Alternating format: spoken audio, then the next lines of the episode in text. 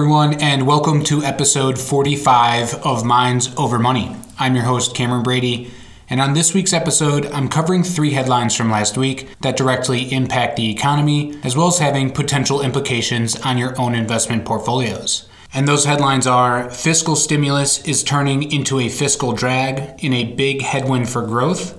The US import surge is skipping the train. And NFTs, cryptocurrencies, and Web3 are the multi level marketing schemes for a new generation.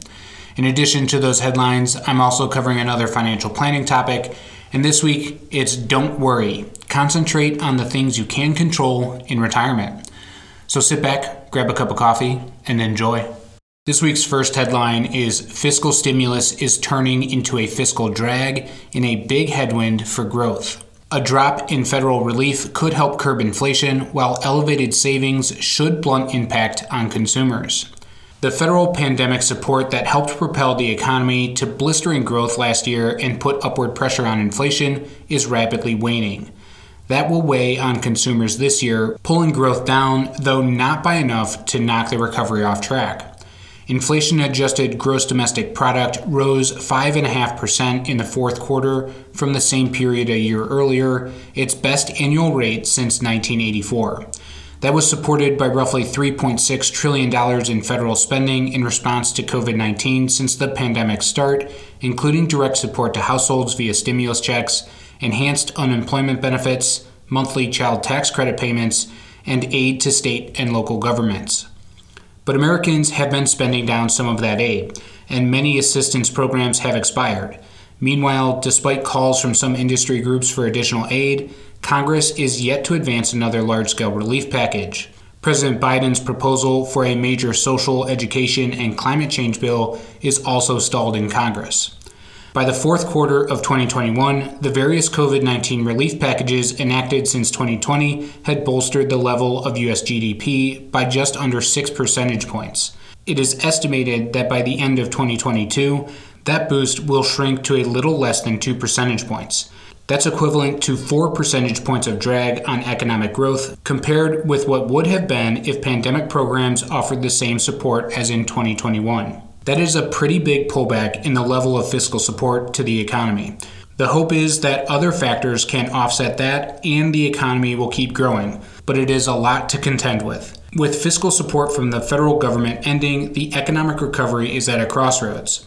If consumer spending remains steady and helps offset some of the economic support provided by stimulus last year, the economy will respond accordingly. If interest rate hikes spook consumers into saving additional funds and spending decreases, we could find ourselves in recession territory. This week's second headline is The U.S. import surge is skipping the train. Shippers are increasingly choosing trucks over railroads because of supply chain bottlenecks and a need for speed, pushing more freight onto the country's highways. Tens of thousands of container loads of cargo that would normally move on railroads are being hauled on American roads each month as companies look to get around continuing supply chain bottlenecks. U.S. intermodal transports, in which railroads carry containers and truck trailers, were down nearly 12% in the first six weeks of this year from a year ago, after tumbling in the second half of last year, even as retailers and manufacturers rushed to bring in goods. Trucking and rail industry officials say demand to move freight 500 miles or more, which is often done by rail, remains strong as companies restock depleted inventories. But shippers are more often than usual choosing highways over railroads because shortages of labor, equipment, and warehouse space across supply chains can create unpredictable delays. Intermodal transport, which uses trucking for the final leg of delivery, is slower and more complicated than long haul trucking but it is also cheaper and less damaging to the environment. U.S. supply chains are struggling to ingest record cargo volumes that began surging into the country in the summer of 2020, a few months after COVID 19 pandemic triggered lockdowns, when consumers switched their spending from services to goods. Imports were up 14% in 2021, over the year before at the nation's busiest container port complex at Los Angeles and Long Beach, California, clogging port terminals, rail yards, truck yards, and warehouses. Railroads carried record levels of intermodal cargo toward the end of 2020 and through the first half of 2021. But last summer, the system ground to a halt as rail yards in the Chicago area filled with tens of thousands of boxes backing up shipments at a key hub for transport to destinations east of the Mississippi River. Rail and trucking industry officials say the congestion was caused by too many boxes flowing into the region for warehouses and truckers to handle, a situation that has popped up intermittently at other intermodal hubs around the country. In July of 2021, some railroads restricted cargo into Chicago for days until the bottlenecks cleared, pushing shippers to trucking for long distance routes to inland warehouses. The period coincided with massive bottlenecks at U.S. ports where container ships at the port complex in Southern California waited weeks or months to unload cargo. To make up for lost time, some shippers chose to pay more for the certainty and speed of trucking. Truckload volumes moving through the spot market on routes that mirror the nation's busiest inland route from Los Angeles to Chicago were up 130% year over year in early February. Such demand is contributing to higher trucking rates and thus higher prices for consumers. This week's third headline is NFTs, cryptocurrencies, and Web3 are multi level marketing schemes for a new generation. Trendy digital assets are ridiculously easy to create, and that's a problem. In a recent ad for cryptocurrency exchange FTX, Tom Brady asked seemingly everyone in his contact list, You in? As in, are you going to join him in buying some crypto and not presumably in being a football star married to a supermodel? The pitch is straightforward celebrity endorsement fare designed to capitalize on the FOMO that is the standard psychological tactic of those who are already invested in cryptocurrencies and related technologies and who would like the rest of us to come aboard. Tom Brady has an equity stake in FTX. A you-in style pitch is also typical of successful multi level marketing companies. Both make a virtue of the fact that our getting in will obviously enrich those urging us to do so by driving up the value of their own holdings or network. And then, hey, the same could be true for us. It's a siren song as old as the promise of attaining financial freedom by selling herbal supplements, cosmetics, or leggings from the comfort of your home enhanced and refined by the ways in which modern communication systems can rapidly elevate ideas and movements from the fringe to the center of national and global conversation. But how does owning or trading crypto, which is, after all, just data, infinitely reproducible, supposedly nearly free thanks to the internet, make one rich? Or, for that matter, owning or trading other digital assets like NFTs or non fungible tokens that have become all the rage among celebrity art collectors? The straightforward premise by using the blockchain, a type of public database that anyone can access and everyone can supposedly trust, it is possible to create a chunk of data, known as a token, that is unique in the world and cannot be reproduced. In other words, it is possible to make a digital object, be it a piece of art or a crypto coin, scarce. There's a paradox at the root of the growing crypto ecosystem, a disconnect between the technology and the economics. While individual digital assets, bitcoins, pictures of bored apes, giant JPEGs of everything the artist Beeple has ever produced can be unique, the underlying nature of the internet means that there is, in aggregate, a potentially infinite supply of cryptocurrency, NFTs, and all other exchangeable tokens that make up crypto and the broader vision for a decentralized internet known as Web3. Basic economics suggests an unhappy outcome. When the demand for something is limited, there are only so many people on Earth and only so much traditional money to be converted into tokens and cryptocurrencies, and the supply is infinite, the average price of that asset is going to zero. It should be said up front that this does not imply that everything currently being stuffed onto the blockchain, which at the moment seems like everything on the internet, will ultimately be worthless. Like every other means of exchange and storage of value since cowrie shells and Mesopotamian shekels even pictures of bored apes of debatable artistic merit have value because enough people say they do. The key to understanding the long term trend in the value of supposedly scarce digital assets is understanding how the latest generation of them differs from previous ones.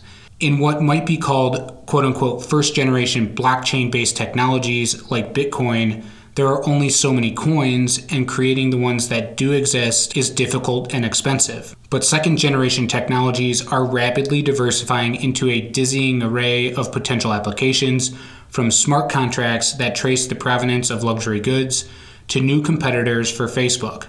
And to do all this, these technologies are predicated with the idea that the only limit that what can be done with them is the human imagination. The barrier to creating new blockchain based things are low, and thanks to intense interest and massive investment, dropping all the time. The upshot is that nearly anyone can create an NFT, from real artists to scam artists. OpenSea, the leader in this space by volume, recently said that many of its NFTs minted on its platform are plagiarized, fake, or spam. And while creating your own cryptocurrency can be challenging, creating a new token on an existing blockchain, which for many applications is nearly the same thing, isn't much harder than creating an NFT. Indeed, if one were to distill the entire premise of Web3 to a single sentence, it would be this. By virtue of the ease of creating new tokens and building new businesses around them, Web3 has the potential to securitize any iota of data or code we ever produce. Another way to put that, Web3 represents a way to financialize every possible human interaction. The ease of creating new crypto whatsits is one reason why so many new NFTs, tokens, and businesses claiming to be based on crypto or the blockchain or some word salad of related terms are born daily. The gold rush mentality of many of those with the loudest voices and biggest reach in the crypto community also helps.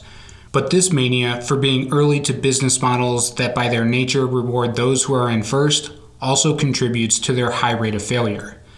Recent research has found that most NFTs don't sell. A hardly comprehensive list of dead and abandoned tokens created for crypto projects include nearly 2,400 entries. Risky behavior for new frauds have become commonplace, including a tactic called rug pulls. In one version, developers, often concealed behind pseudonymous online identities, offer a new token or currency, then take all the money or crypto people traded in for it and walk away. The head of the U.S. Securities and Exchange Commission has said crypto, on the whole, is a wild west in need of stronger regulation. Not everyone who uses crypto and tokens as part of their business is concerned about whether they are tradable financial assets and whether regulators would or should be interested in them. That's because crypto tokens can be used as all sorts of things that aren't securities, from membership in a club to tracking the whereabouts of a shipping container. Indeed, some of the blockchain based businesses that seem plausible as candidates to survive in the long run don't treat the tokens they use as securities at all. Blockchain based organizations inevitably have a pyramid shaped economic structure in which those who jump in early earn disproportionate rewards through the appreciation and value of their tokens, and those who come along later are likely to profit little or lose money by joining. For these reasons, it is possible that even if Web3 and cryptocurrencies in the long run result in a handful of valuable companies, individual small time investors will, as is so often the case, not be the ones who profit from their rise. There is little doubt that the blockchain technology that allows cryptocurrency and NFTs to exist is powerful and will have a meaningful impact on the economy the trading and buying of the individual coins and tokens are fraught with fraud and speculation that make it near impossible to try and make a profit. This week's financial planning topic is Don't Worry. Don't worry about the things you can't control and concentrate on the things you can. With the markets reaching all time highs last year, many people are wondering how long it might be before they retreat, how far they might decline, and how long they might be down. They are wondering what might cause the markets to decline, and these are unknown variables, and the unknown always causes concern. You would be better off to concentrate on the things you can control. You can control many aspects of your life that can mitigate and manage the effects of those unknowns. If you are working, you can control the amount of money you are contributing to your investments each month. If you are retired, you can control the amount of money you are taking from your investments each month. You can control the mix of stocks, bonds, and cash in your portfolio. You can control how many different stocks and bonds you have in your portfolio. You can control how many different investments you have from other countries in your portfolio. And you can control the timing of when you rebalance your portfolio. You can control the fees and expenses of your investments. You can control your emotional response to market movements. You can control the amount of education you receive about your investments. You can control how much you spend and save each month. You can control how much high interest debt you have. You can control the amount of savings you have to cover emergencies. You can control whether or not you have a will and a durable power of attorney to protect your family. You can control the amounts and types of life and disability insurance protection for the same purpose. You can control your use of retirement investment accounts to minimize the taxes you pay. You can control whether or not you have a comprehensive financial plan that addresses all of these things. You can control whether or not you engage the services of a fee only, full time fiduciary, certified financial planner professional to guide you through all of this. It doesn't help to worry about the things that are out of your control. Better to focus on the actions that can help you to cope with these unknown variables. If you and your life savings are being ignored or feeling taken advantage of, come join our family. We are a family owned financial planning and investment advisory firm who promise to treat you like family. No products, no hard sell, no gimmicks, just honest advice based on our four decades of experience. If you have any questions on this week's episode or are interested in getting an unbiased opinion on your finances, please give us a call at 440 235 2100 or email me at cameron at michaelbradyco.com. Thanks for listening. Hope you enjoyed.